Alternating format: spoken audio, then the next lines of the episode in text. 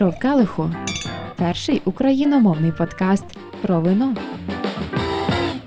Усім привіт! Ви слухаєте подкаст «Що в келиху?» З вами Марія Очеретяна, і це вже наш одинадцятий епізод. Сьогодні я говоритиму з Анією Женією Янченко. Це авторка книги Вино без правил, засновниця блогу Сомельє в зелених штанях, і її регалії можна продовжувати перераховувати ще дуже довго. І ми будемо обговорювати те, в якому стані культура пиття вина в Україні і що взагалі українці п'ють. Дякую, що ви прийшли на подкаст. Вітаю також. Дуже дякую, що взагалі запросила. Це для мене такий перший досвід. О, клас. А ви спільно з німецьким інститутом Газенхайм, здається, правильно? Все вірно. Супер. Проводили дослідження того, як українці п'ють алкоголь, скільки що саме, і, зокрема, про вино. Що показали ці результати? Отак в загальному, наскільки все погано? Ну, власне, нас разом з дослідниками. Ну, виходить, що я робила це дослідження для інституту. Вони там вже по-своєму будуть використовувати ці дані. Так, от, власне, все дослідження воно було зацікавлене в тих людях, які вже п'ють вино. Тобто, ми не робили дослідження всіх людей, а лише саме тих, хто п'ють вино, але при цьому не працюють з ним і не мають професійної освіти в винах. Угу. І що воно показало, які саме вина здебільшого п'ють? А ну знаєте, оскільки тут самісінького початку опитувались люди, які зацікавлені в вині, то вийшло, що понад 70% полюбляють все ж таки сухі вина на противагу напівсолодким і навіть напівсухим. Але наскільки я знаю статистику по всій Україні, це трішечки протиречить і суперечить тому, що ми маємо у звичайному житті, тому що поки що, як показують звіти продажів цього такого, все ж таки напівсухі вина це наш. А, Наша, я не знаю, що наша доля поки що. Угу. Тому що люди звикли до солодких смаків більше. А, Так. Так, просто насправді тих людей, які просто п'ють вино, в нас в країні їх дуже мало. Але ті люди, які купують вино, це не ті люди, які часто його споживають. Інколи вино купують суто на свята, і тоді купують те, до чого звикли там з дитинства, або що бачили, як батьки п'ють, дідусі п'ють, uh-huh. і купують щось звичайне, а це частіше за все напівсолодке, або біле, або червоне. Ну, у мене насправді на сім'ї, хоча моя мама п'є сухі вина, вона завжди ставить на стіл щось напівсолодке, тому що гості, які приходять, все одно звикли до таких вин. Так, ну поки що більшість ем, сприймає такі вина, але ви знаєте, я вчора була на конференції, присвячені змінам в винному світі, і майже всі ретейлери, які були присутні, вони запевняють, що навіть за останні десь 5, 6, 7 років кількість людей, які обирають сухі вина, збільшилась. О, це дуже круто. Бо коли ми говоримо з людьми навіть в рамках подкасту, які працюють в барах, то все одно кажуть, що поки що, на жаль, статистика така, що це напівсолодка, червона напівсолодка. Ну, нам треба час для того, щоб змінити такі традиції. Вони так довго складалися. Ну, уявіть, вони складались понад 70 років. Нам потрібно щонайменше стільки, щоб їх переламати та якісь нові традиції започаткувати. А в вашому дослідженні чи показало воно, які країни частіше обирають люди? Так, це Італія, потім йде Грузія. І Франція ні. Потім десь на рівних долях йде Франція, Іспанія, але суто лідер це Італія. А як щодо нового світу? Ой, я не пам'ятаю. Мені здається, що валову частку взяла Чилі та Аргентина, але більш-менш в равних позиціях. Тобто там не було якогось лідеру такого. А Україна? Ой, це найболючіше питання всього дослідження, тому що уявіть, будь ласка, ну от є в нас 4 тисячі людей, які п'ють вино, які його обирають серед інших алкогольних напоїв, різних соціальних прошарків, різного віку, але вони в вині зацікавлені, начебто. От уявіть, як вам здається, скільки людей з них обирають саме українські вина? Ну, хотілося б, щоб це був великий відсоток, але напевно так не є. З них тих, що обирають саме українські вина, аж 2,5%. О, це дуже сумно. Ну, в мене насправді там так питання було поставлено: типу, чи ви обираєте виключно українські вина, таких було 2,5%, чи ви в понад 70% обираєте українські вина, таких було 12%. А чи ви купуєте вино 50 на 50, і таких було там, мені здається, що десь 20%. Але загалом тенденція показує, що українське вино не дуже користується попитом серед українських споживачів. Угу. А що ще от показало дослідження? Ой, дослідження насправді показало дуже смішні речі. Наприклад, в нас тотально алкоголь суспільством засуджується. Ну там і знаєте, алкогольні напої більш міцні, там горілка, якась ще таке, дистиляти всілякі. Але а саме вино для українського споживача є репрезентативним напоєм. Про це в мене було два питання. Вони такі були дуже хитро сформульовані. Типу, який алкогольний напій ви оберете, якщо ви йдете в гості? І там величезна кількість людей, понад 70%, зараз точно гляну, обрала вино. Або який алкогольним напоєм ви будете зустрічати гостей, коли до вас прийдуть, і це також було вино. Тобто виходить, що воно в нашому суспільстві це суспільно схвальний взагалі елемент культури. І Це дуже класно, тому що це дає натхнення на те, щоб це розвивалося. Взагалі, вся винна культура. Це круто. Ну я розуміла, що воно справді напевно менше стигматизується ніж інші алкогольні напої. Інше цікаве питання це було то. Ну для мене це було незрозумілим трішечки. От в нас всіх є якісь сталі уявлення про якісь бренди. Там я не знаю про Zara, H&M, ну взагалі про якісь бренди Apple, ну про це ну, все. Це нормальна історія. Да. І в мене одне з питань було про те, чи ви довіряєте якимось винним брендам, чи ви купуєте якісь там вина певних виноробень, чи щось таке. Люди не знають винних брендів тотально, тобто вони не орієнтуються в них, вони їх не обирають і обирають вина, коли вони їх купують, в залежності від країни, сорту винограду і там біле, рожеве, червоне. Ну насправді навіть я мало би винних брендів закордонних назвала. І це знаєте, ну є просто такі сталі бренди, які вкладають ну просто неймовірно великі гроші в те, щоб їх бренд існував як бренд. Тобто, ви можете, наприклад, не знати, що таке Касіжеро дель Діабло, але скоріш за все, ви колись це чули. Це що стосується всього світу, нас це не стосується. І так само про деякі там інші бренди. Ну тобто, український споживач не чутливий до брендів, але чутливий до брендів країн. А з чим це може бути пов'язано? Тому що в нас немає якоїсь такої винної просвіти масової. В нас взагалі поки що немає винної просвіти. Ну просто уявіть собі. В нас тотальне споживання алкоголю. Наразі це 8,6 літрів алкоголю на людину, з яких 52% це міцні напої, і лише 5% це вино. Тобто, це майже ну нуль, фактично. І до того ж, ті люди, які вино вживають, вони насправді знаєте не нечутливі до трендів сучасного винного світу і не. Не до кінця не теж не до кінця розуміють, але вони не дуже освічені в цьому. Це показали відповіді на інші питання. Наприклад, от ви знаєте про те, що існує органічне вино, веганське вино. Знаєте. А більшість людей може колись і чули, але коли вони вино купують, вони на це не зважають. Тобто вони не в трендах сучасного винного світу. І навіть виявилося, що винного додатку Вівіно, який. Ой, який вже ну наразі його багато хто демонізує, тому що вважається, що він такий дуже нераціональний і показує, скажімо так, середню температуру по лікарні. Але навіть цього додатку в більшості українських споживачів вина немає. Тобто як вино, на що вони орієнтуються, взагалі не зрозуміло. Ну я насправді сама його не маю. Я навіть не знаю, чому. У мене просто ніколи не виникала думка його встановити. Може, я просто, типу, там по Фейсбуку збираю якісь відгуки. До речі, це також дуже цікаве питання. В мене в дослідженні було два питання: одне, яким офіційним джерелам ви довіряєте, коли воно обираєте, наприклад, або кавіст є в магазині, або сомельє в ресторані, або в якимось там якихось професійних змі ви прочитали про воно. Та а яким неофіційним джерелам ви довіряєте? І виявилось, що більшість ну просто майже всі довіряють порадам друзів, колег і всім іншим, тобто сарафанному радіо. І ще майже всі довіряють порадам блогерів. І відгукам в соцмережах, тобто відгукам людей, які фізично існують.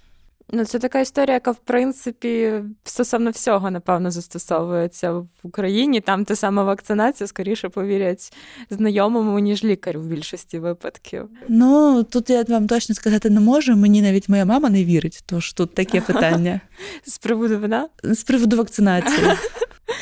Без приводу вина, наприклад, е, мої знайомі в мене там часом питають поради. І коли я, наприклад, надсилаю якісь е, публікації на спеціальних ресурсах, або ну навіть блогерів, навіть ваші дописи, або раджу, ну, це можна спитати в сомельє. Є спеціально обучені люди для цього. Вони такі, типу, ні, це надто складно.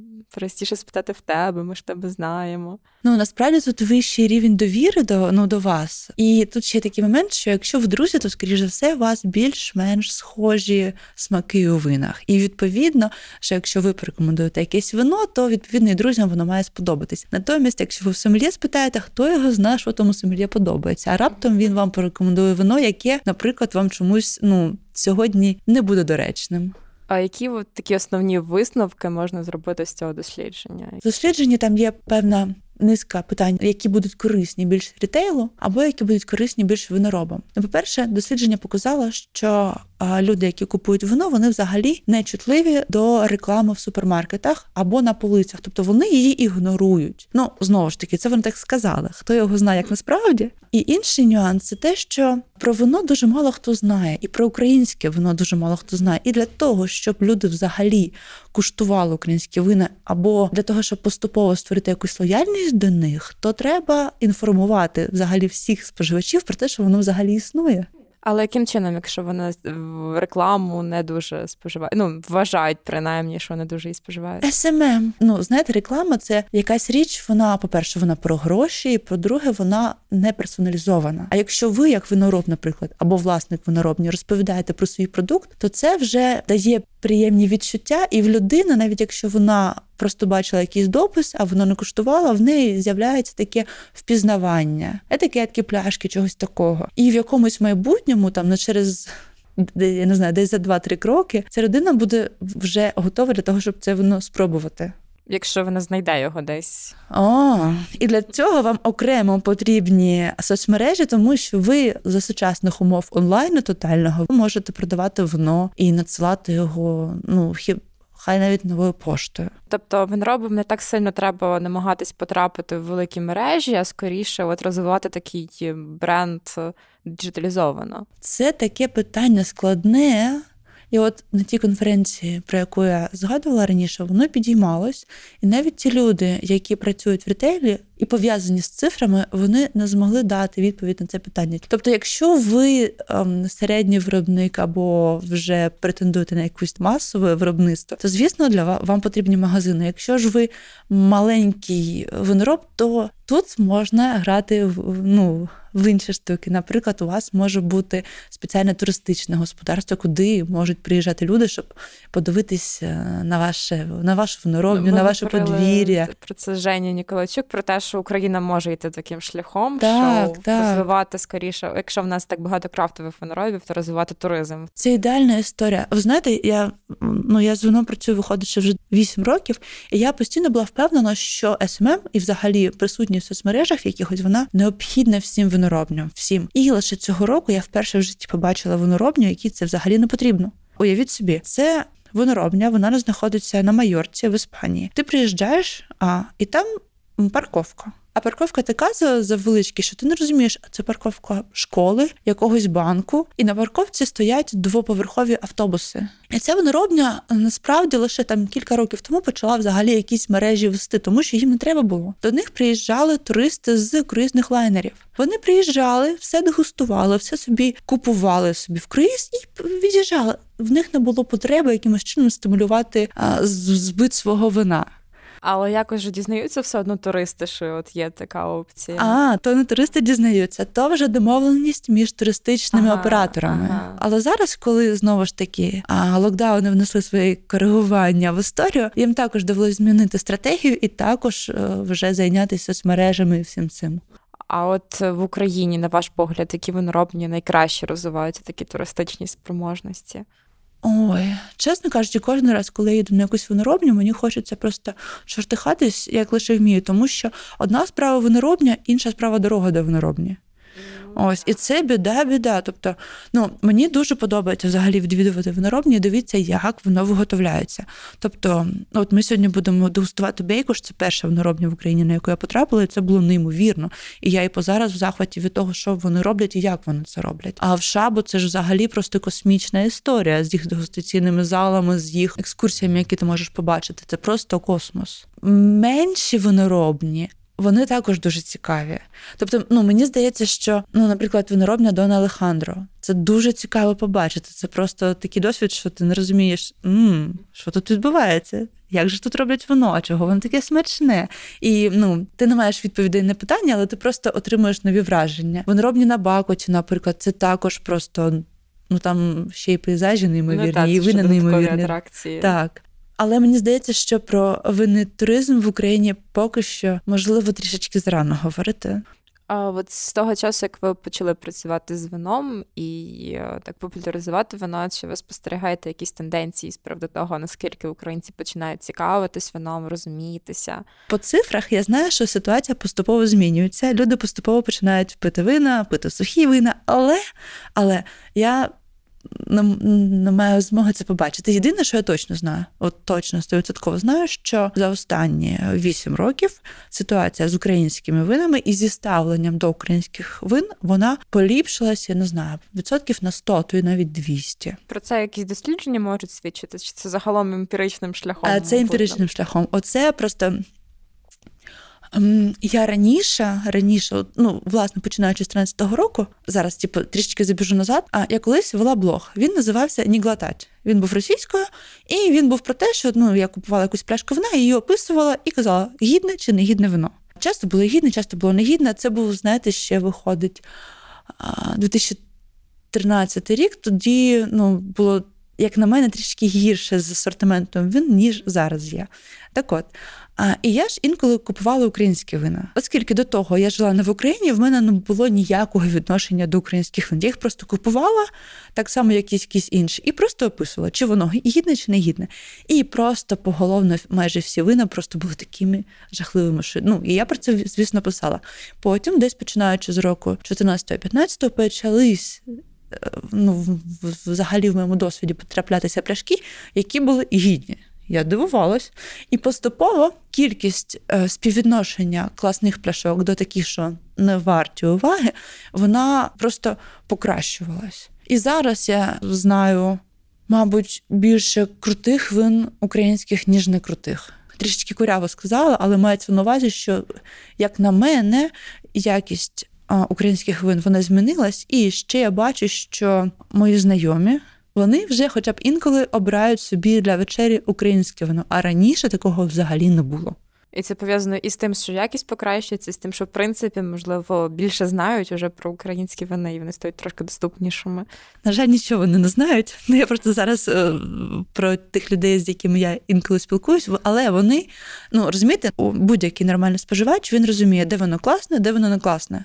І Якщо він купує там якесь воно, наприклад, на патріотичній хвилі українське, і воно не класне, він не буде наново купувати це воно. Ні. Але виходить, що вина стали класними по якості, тому що той український споживач, якого я бачу, воно українське купує. А якщо от брати крафтову історію, наскільки якісні ці вина і в чому можливо вони ще провисають? Я просто бачила ваш допис ще після позапопереднього Food and Wine про цю крафтову якраз історію що є недоліки.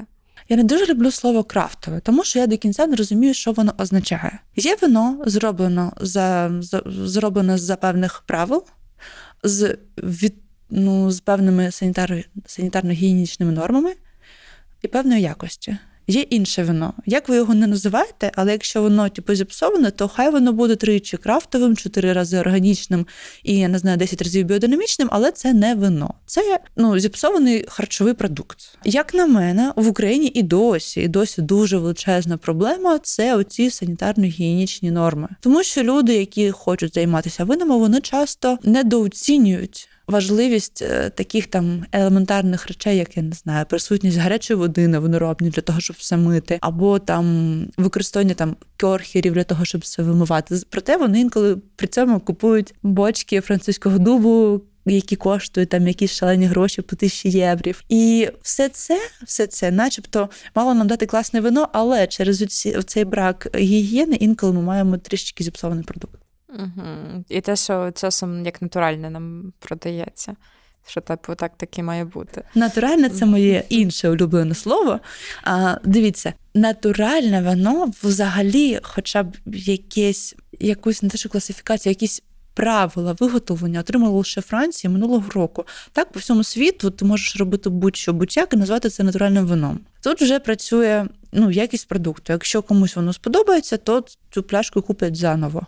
Я дуже по-різному відношусь до натуральних вин, тому що інколи під видом натурального вина пропонується пити щось, що може і не завадить організму, але задоволення точно не дасть. Тобто це маркетинг, за яким нічого не стоїть, фактично. А тут є проблема, тому що з одного боку, ну дивіться, є світ конвенційного виноробства. Конвенційне це звичайно. Тобто у нас є величезний виноградник. Ми за певним графіком його обробляємо пестицидами, гербіцидами, всім, що треба, для того, щоб в нас виноград був здоровим, якісним, щоб в нас не було ніяких ризиків того, що ми виноград знімемо і зробимо вино. У нас є органіка, яка регламентує, які саме добрива ми можемо використовувати. Відповідно, ви можете використовувати набагато менше менше всіляких речовин. Є біодинаміка, яка, окрім того, що вона такі напіврелігійне вчення, вона ще дуже так суворо регламентує, що ви можете використовувати під час зростання винограду. І тут вже є проблемка. Тому що коли ви вирощуєте виноград за біодинамічними правилами, то ви не можете впливати, якщо ваш виноград захворів. Ви можете лише займатися профілактикою цього. І відповідно ви дуже ризикуєте. І для того, щоб отримати сертифікацію органіки або біодинаміки, вам потрібно певну кількість років слідувати виключно за цими правилами. Це вже є ризики. А от для того, щоб робити натуральне вино, ви можете просто сказати: Я роблю натуральне вино. Та-дан, та-дан, та-дан. І це на вас не накладає ніякої відповідальності. І ви можете не ризикувати винами. Тобто, ви, наприклад, можете три роки поспіль робити вино за нормами біодинаміки, тому що вас ну якось пощастило, камахи не нападали, пліснява не приходила, все нормально. А потім бачите, сталося, і ви. Вирішили, що треба виноград полікувати, і в цей момент ви вже ну ніяк не можете бути ані органікою, ані біодинамікою. Якось ну якось так. Ага, але лишається натурально і завжди можна продати під цим брендом. Ну, поки що можна. Мені здається, що в якомусь найближчому часі все це буде якимось чином урегульовано. Але поки що ні. Поки що я, наприклад, я чутлива до всіх цих нюансів. Тобто, якщо я побачу на полицях вино одне буде органічним з сертифікатом, інше не органічне, я оберу органічне. На смак вона це не впливає, але це впливає на планету. і Мені це якось ну приємно, що я це оберу, скажімо так. Те саме з біодинамікою. Але я знаю, що є певна ну реально величезна кількість господарств виноробних по всьому світу, які в біодинаміку практикують, але не регламентують. Чесно кажучи, для того, щоб точно в цьому розібратись, треба кожен раз, коли е, вино обирається, гуглити виноробню. І це така біда-біда. Ну я насправді, от ем, я не попала прямо під вплив тренду натуральних вин, чесно кажучи, коли почала цікавитися винами, я там скоріше запала на якісь новозеландські савіньйони. Вот. А потім я почала записувати подкаст, і я послухала кількох людей, які от, так само негативно ставляться до натуральних вин, або принаймні з обережністю. А, Розумієте, натуральні вина вони мають е, дуже ну, дуже часто якусь цікаву органолептику і смак. Але вони, скоріш за все, сподобаються тим або зацікавлять тих, хто вже давно, ну знаєте, має величезний досвід дегустування, тому що коли ти, а я не знаю, 10 років поспіль п'єш новозеландські савіньйони, ну тобі це обридає. Якщо ти п'єш навіть пінонуари, вони завжди пінонуари з Бургундії. Да, ти будеш там розрізняти мільйон всяких усіляких нюансів, але це все одно буде однотипне вино. І коли а, винний світ був однотипним сотні років, тут бац, з'явилось щось нове, воно стало цікавим для тих, хто давно вже в цьому і кого, начебто, не можна здивувати. Тому мені здається, що, що всі люди, які нові в світі вина, їм все ж таки треба пройти через а, новосвітські вина, потім обов'язково через етап сувіньйонів пройти, потім поступово піти в Італію, потім так от навпомацьки підібратися до Франції. От Оцей шлях він все ж таки необхідний. Е, я, до речі, читала публікацію, де видавали коментар про негативні тренди у світі вина. Мені дуже сподобався ваш коментар про те, що от, е, тренд в тому, що позитивний тренд в тому, що багато різних вин є, і це окей, що люди п'ють дуже різні вина.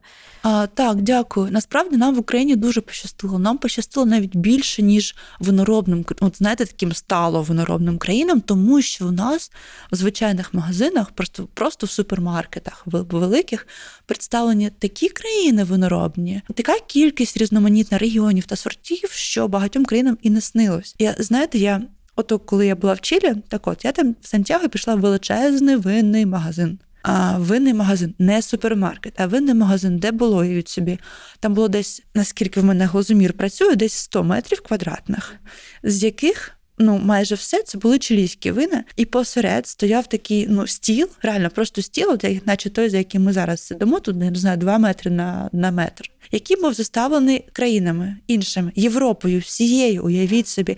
Тобто тут стояла і Італія, і Іспанія, і Франція, і а ще Португалія трішечки. І тут були і тихі, і ігристі вина. Ти можеш купити безліч вин з Чилі, але в тебе просто бракує можливостей познайомитись з винами світу. А в нас такі можливості є. Це дуже круто. І в нас доволі по ціні доступно імпорт. Так, нам пощастило з цим. Ну знаєте, я кожен раз, коли ну я така зануда трішечки, тому я коли е, купую вино, яке я не знаю, то я кожен раз на вайнсерчері перевіряю вартість, чи вона нормальна.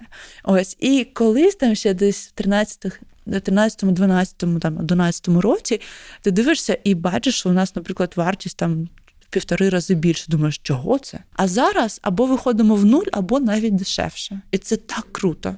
О, до речі, в вашому дослідженні є щось про те, яку ціну зазвичай вибирають вино? Звісно, що є. Навіть зараз точно скажу цифри. Так от, яку вартість має звичайна пляшка вина, яку ви купуєте зазвичай?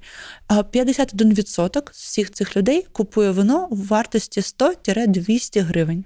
Це нормальна звичайна вартість. Інша велика група, а саме 39%, купують вино в вартості 200-400 гривень. Тобто, не можна сказати, що українці купують дуже дешеві вина також. Це ну, ну 3, 3-9 доларів це ні, не 9, навіть більше. Я дуже погано рахую. А, божечки, дивіться, від 3 до 15 доларів виходить в нас розбіг, і це там така величезна купа сила села новин просто е, в цій вартості. є. І от саме таких дуже дешевих вин мало купують. Ну, принаймні ті люди, які кажуть, що п'ють вина. У мене там була вартість до 100 гривень, і таких людей було дуже набагато. Ой, менше ніж 10%. Ну, Це по студентах воно, мабуть, пішло. Мабуть, так. Да.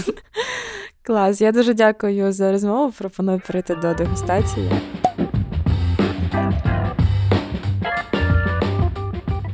Що ми дегустуємо сьогодні? Ну, оскільки я не бачу спідону, то скоріше ми за все вино п'ємо, а не дегустуємо. Ось. Але в нас зараз в келихах це в нас шардоне українське, з виноробні бейкош. Це ну що ж тут приховувати? Це моя улюблена виноробня в Україні. Ось і я і ще понад це в мене ще шардоне один з улюбленіших сортів винограду з білих. Тому, тому, тому, знаєте, це було. Ну я доволі передбачувано себе повела і взяла саме цю пляшку. Так. Будь ласка, уявіть собі, що ми зараз будемо пити щось, де є абрикосові нотки, яблу, нотки яблука жовтого такого. І ще трішечки ванілі. А ваніль тут, знаєте, через що? Через дуб. Так, через дуб. Це я вже вивчила. Да, да, да, да. В нас тут вино, яке півроку було в дубових бочках. Наскільки я знаю, скоріш за все, французького дубу. А ну, спробуй подивитись на контртикетці. А ні, а ні, дивіться, як цікаво. Саме дубу тут в нас не було. Оці ноти тут в нас вони через іншу річ. Тут вони в нас через осад, через витримку на осаді. Треба його все ж таки скуштувати. Думаю, хоча воно такий аромат приємний має, що його можна ще довго всотувати просто. І, до речі, знаєте, я коли воно обрала, я потім так дуже хвилювалася, що воно буде не холодним, тому я його поклала в морозильну камеру на певну кількість часу. а потім рушником? А, Ні, на щастя, в мене був час, тому можна було без цих спецефектів обійтись. Ось, але насправді так, ця штука діє. Якщо хто не знає, то для того, щоб дуже швидко охолодити вино, треба огорнути пляшку вологим рушником і всю цю конструкцію засунути в морозильну камеру. Бажано при цьому поставити собі будильник, десь, хоча б ну знаєте, на півгодинки, тому що історія знає випадки, коли про вино, на жаль, забували, і це дуже прикро. А, Так, от і в нас зараз просто в келихах вино, яке трішечки має нижчу температуру за потрібне. Тобто його пити за температури, мабуть, навіть 12-13 градусів. А тут в нас, ну наскільки я зараз можу собі уявити, десь 8 10. Воно таке холодне-холодне. Так треба і гристі пити, а не тихе. Ну, ми його зараз трішечки долоньками погріємо і буде набагато краще. Зверніть увагу, ми от зараз з вами поговорили, а воно в келиху постояло, і аромат трішечки змінився. Тут в нас з'явились такі собі, наче людяники. як дюшес був у дитинстві, щось таке дуже схоже. Але більш за все відчувається оце зелене яблучко. Так, все, треба його все ж таки спробувати. Заздріть нам. Ми зараз будемо пробувати шардоне з бейкошу. До речі, 20-го року. О, яка приємна кислотність. Мені дуже подобається. Так, мені, до речі, мені в них взагалі в бейкошів дуже подобається те, що в них білі вина майже завжди, знаєте, з такою яскравою кислотністю, вона прям аж така структурована, ви її прям відчуваєте. Але при цьому воно не кисле, тому що а, ну, тут, наприклад, шардоне, тут є ці тони таких, я не знаю, начебто солодкого. Ну, те, не те, що ананасу, але якогось такого солодкого жовтого фрукту, і вони прям так балансують кислотність, яку ми відчуваємо. І виходить, що воно прям таке гармонійне. Я нещодавно виявила, що ну от я не люблю гостру їжу, але я якось спробувала якесь таке доволі кислотне біле вино з гострою їжею і зрозуміла, що мені дуже це подобається. І от мені аж сюди хочеться взяти щось трошечки гостреньке. Цікаво було б. Мені здається, що це воно дуже було б доречним до всіляких ще азійських страв, які такі вони одразу і такі солонуваті, і такі солодкуваті трішки. В них доволі часто буває багато і спецій, от прянощів різних, і ще й вони такі, ну, жирненькі. Або ще б сирна тарілка була б дуже зараз доречна, з козиним сиром. М-м. А от якесь м'ясо сюди підійшло би, чи все-таки треба червоне до м'яса? Я знаю людей, які дуже люблять з саме з шардоне, з таким насиченим, ну набагато може навіть більш насиченим, ніж це, їсти свинину, ну і птахів. Ну, птахів можна в будь-якому випадку. А от свинина, оскільки вона така доволі нейтральна за текстурою за смаком, дуже часто до білих підходить. Але ну я чесно кажучи, більш такий любитель червоного до м'яса. Я просто не дуже по червоних. Ну зараз я так кажу. В принципі, я вже стараюсь більше їх пробувати. От, Наприклад, пробувала пінонуар е, від 46-ї ем, паралелі, і я прямо закохалася в це вино. Але загалом я більше по білих винах, і тому я от шукаю ці поєднання, коли можна уникнути червоного. Ну, мені здається, що вина з довгою витримкою, і тим паче вина з нового світу більш дають таких можливостей, тому що вони більш такі концентровані. І виходить, що в них, як начебто, міці, ну не алкогольної міці, а взагалі там структура більш така жорстка, і вона доповнює м'ясо. Але ну, все ж таки, як на мене, стейк з мальбеком або з келихом сіра це просто казкова історія. І, до речі, знаєте, в мене навпаки історія була, то що я спочатку пила виключно червоні вина і доволі довго. Ну тому що Аргентина там взагалі білих вин не було, коли я там була. Всі червоні пили. І коли я приїхала в Україну вже, то я навіть не розуміла, типу, що реально білі вина продаються. Ну в Аргентині просто їх тоді не було, просто від слова взагалі. Ось і мені довелося себе якимось чином переборювати для того, щоб поступово прийти до розуміння того, що білі вина також ну, гідні уваги. І починала я з гіверстремінерів. І тому так звати вашого кота. Ні, мого кота кличуть Грюнер Вітлінер. А, господи. Або Грюня. Плутаю. Ну, а Грюнер Вітлінер це австрійський сорт, і в нього є специфічний нюанс перчик білий. Ось. Ну, а оскільки. За часів кошеня було зрозуміло, що мій кіт трішки бешкетник, я зрозуміла, що треба його так назвати. У мене таке відчуття, що якийсь після смак трошки яблучного соку навіть. Взагалі для Шардоне оцей дескриптор яблучко він, він є характерним, тобто це логічно, що ви це відчуваєте, так і має бути. Мені здається, що це воно було б дуже прям дуже доречним в якийсь такий спекотний, приємний вечір, коли вже трішки, можливо, навіть а, сонечко вже сховалось, але ще хочеться чогось прохолодного попити. А, на жаль, наскільки я не люблю шардоне, але я розумію, що наступний десь 4-5 місяців Шардоне не буде часто потрапляти до мене в квартиру. Там, скоріш за все, будуть якісь червоні сорти. Я думаю, що до вас також це прийде. Можливо, бо поки що я продовжую вперто пити якісь білі вина. Я зараз дуже зацікавилась рислінгами, там такі вони різні можуть бути.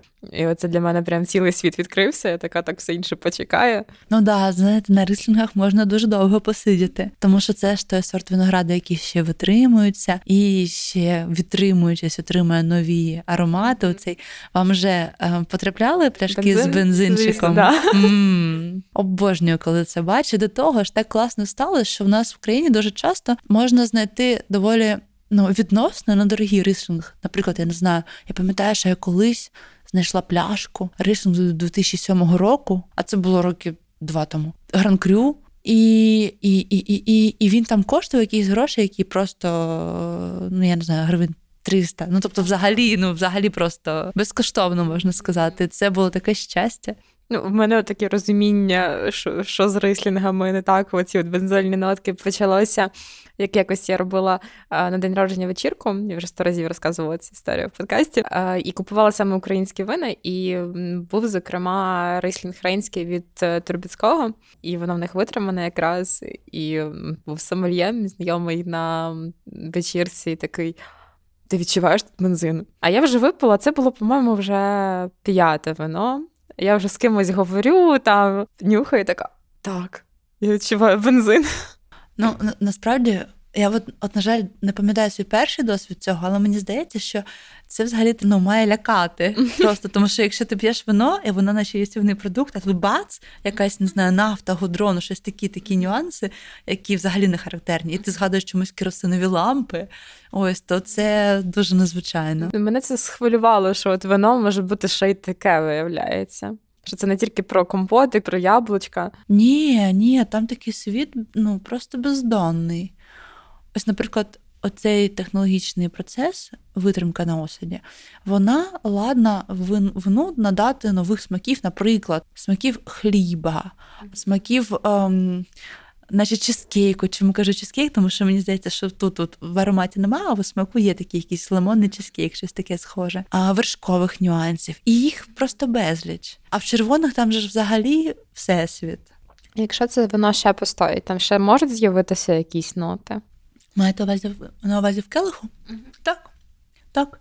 Якщо ще трішечки ми його потримаємо, тим паче, якщо ми його трішечки погріємо, то в нас тут звільниться більша частина таких ароматів, як стиглі фрукти. Ріж за все, це також будуть або абрикоси, або, знаєте, жовті персики, або, ну, звісно, що будуть яблука. Але разом з цим ми з вами отримаємо і аромат алкоголю, на жаль, тому що що вища температура, то більше ми його відчуваємо. То, в принципі, якийсь запах спиртозності, це не треба боятися, що це щось неякісне, просто його охолодити треба більше. А, Ой, а питання таке двояке, тому що з одного боку воно має мати аромати і смаки інтегровані, ну добре інтегровані. Тобто навіть розумієте, можна вино зробити з алкогольністю, наприклад, 12,5%, а можна 15% зробити. І в залежності від того, наскільки там всі інші компоненти розвинуті, ну, наприклад, ароматика яскрава, консистенція смаків, така густа, солодкуватість якась є, фруктовість така солодкувата. Тобто, якщо цього буде також багато в вині, в якому 15%, то ми їх навіть не помітимо. А от якщо їх буде замало, нам буде здаватися, що в ній є лише алкоголь. Тобто, це вже майстерність винороба зробити так, щоб воно відчувалося як один такий досконалий елемент, і щоб нічого не вилазило поперед батька в пекло. Взагалі, оця тема з ароматами, вона така складна, що і досі її всі досліджують, досліджують, але все ніяк не дослідять. Я нещодавно дізналася, що а, взагалі ну, спробувала розібратися, як працює те, як ми з вами а, ну, взагалі аромат сприймаємо. І виявилося, що, ну, звісно, що в в усіх елементів є якась якісь хімічні сполуки, які мають ароматичні молекули, але для того, щоб ми їх з вами помітили, у нас на слизовій носу та носоглотки мають бути певні рецептори, які саме ці молекули, ну які мають типу як настроєчки для того, шаблони можна сказати, для того, щоб саме ці молекули сприйняти. Я зараз дуже спрощую, дуже дуже спрощую, але приблизно це так працює, як наче пазли мають скластися. Приблизно так само працюють наші очі, але якщо ну. Ми ж всі знаємо, скільки є основних базових кольорів: червоне, зелене і голубе, ну синє точніше. Це, типу, основні. І на них вже наші очі там якимось чином, я не знаю яким. Ось створюють нам те, що ми з вами уявляємо, що бачимо. Так от, а в ароматах там ще структура набагато складніша, тому що там оцих базових елементів, які ми взагалі можемо сприймати, їх понад уявіть скільки. Ну от максимальне число, скажіть. Mm, кілька десятків, можливо. Понад 300. Ага. Це які зараз винайшли.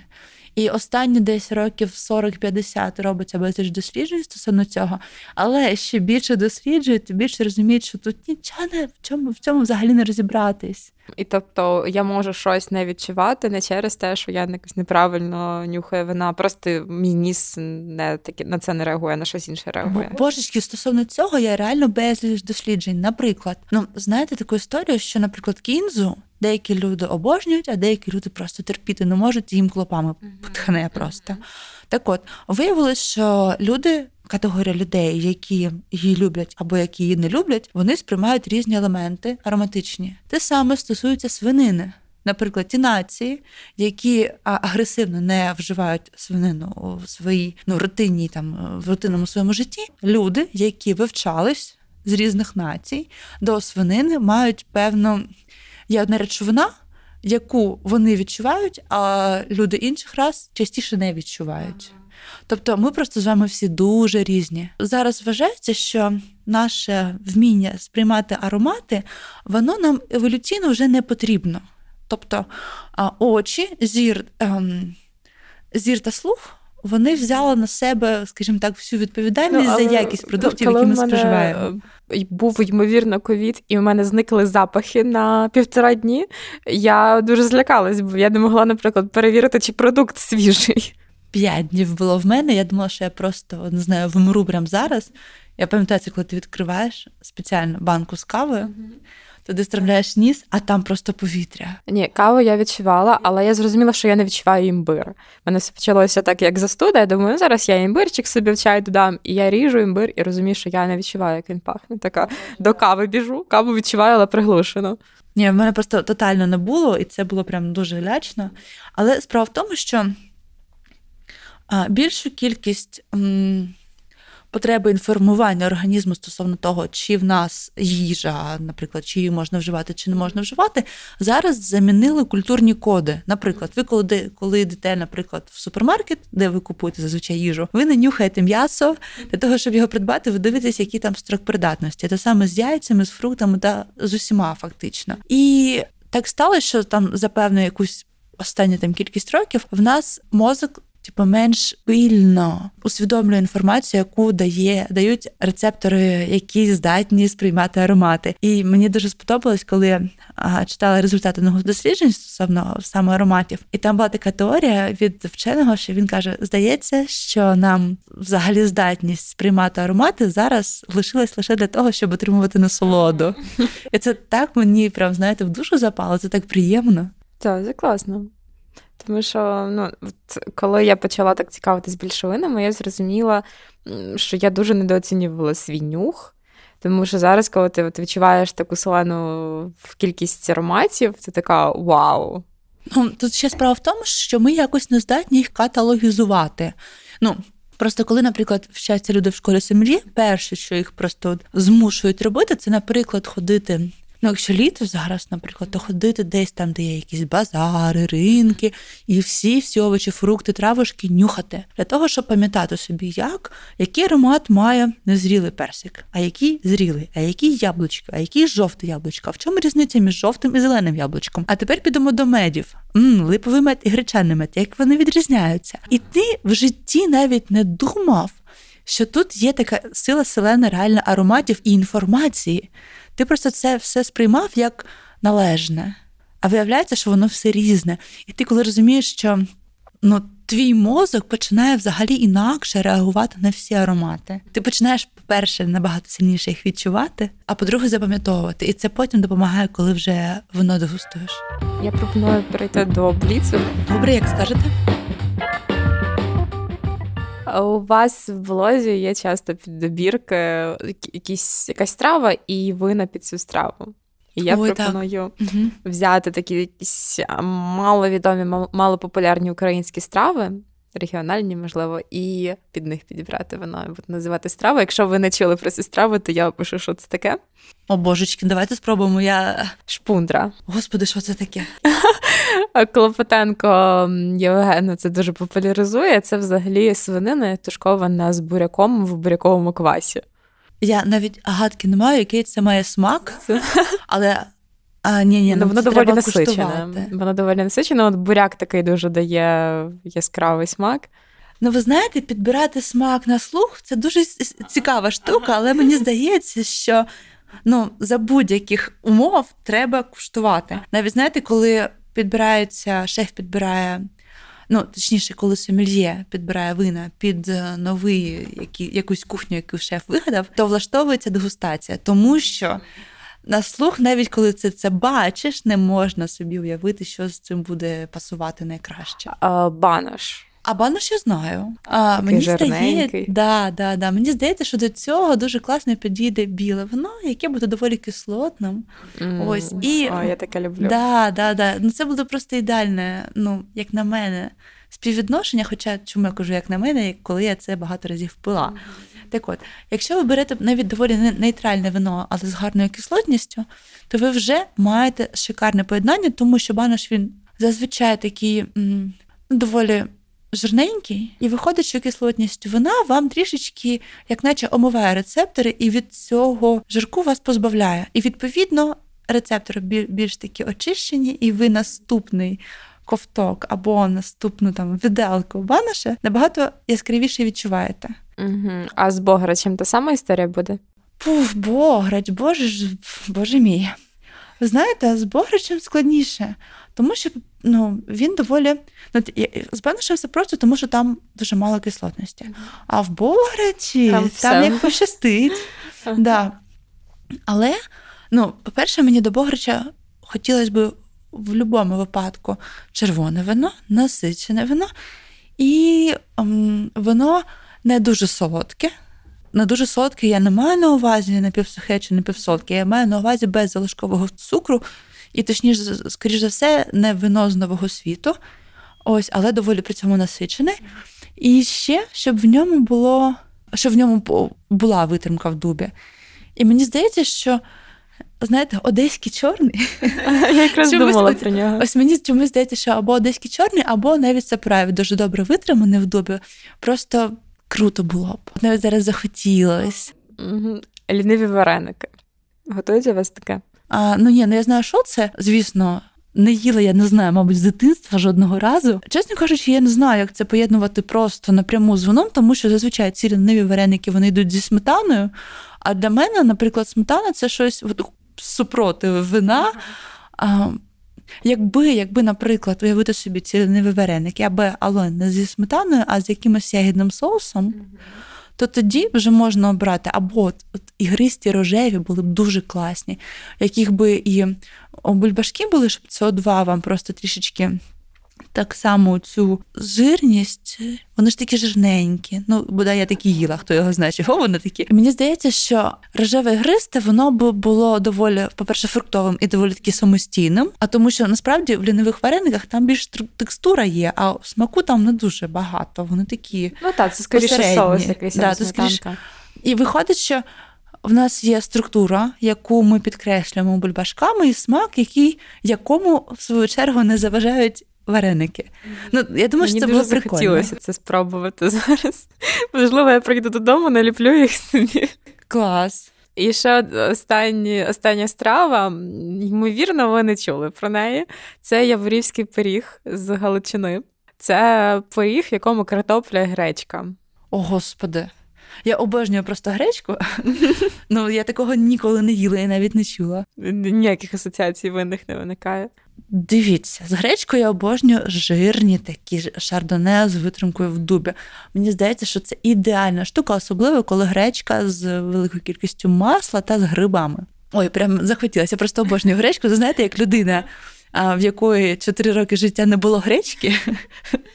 Ось я досі її фанатом є, і я з, з усіма можливими можливими винами її перекуштувала. Мені здається, що це саме шардоне це просто ідеальна штука. Але якщо ми говоримо про пиріг з картоплею з гречкою, ні, не знаю, чесно. Чесно, просто не знаю. Ну, якщо я просто собі спробую уявити в цей витвір, а він взагалі печеться чи смажиться? Наскільки я розумію, він печеться. Я сама не їла його, просто в мене багато колег з Галичини, я дуже багато чула про цей витвір. Ну, вбили, просто вбили. От чесно. Ну, я, я розумію, що там, ну, оскільки це пиріг, там буде велика кількість те, ну, тіста, і воно буде або смажене, або такою зі скоринкою. І доволі також жарненька вся ця конструкція, скоріше за все, буде. І мені здається, що до цього вже підійде скоріш червоне, але червоне не насичене, а навпаки, а, таке кисло, кислотне і легесеньке. Ну, чесно кажучи, так на обум, якщо б мені сказали, просто зараз з усього винного асортименту світу обереш щось, щоб спробувати, я б така, спробую-ка я гаме. Це божолець з Бургундії, сорт винограду геме, він трішечки схожий на піннуар, але часто більш трішечки більш насичений і менше витончений, скажімо так.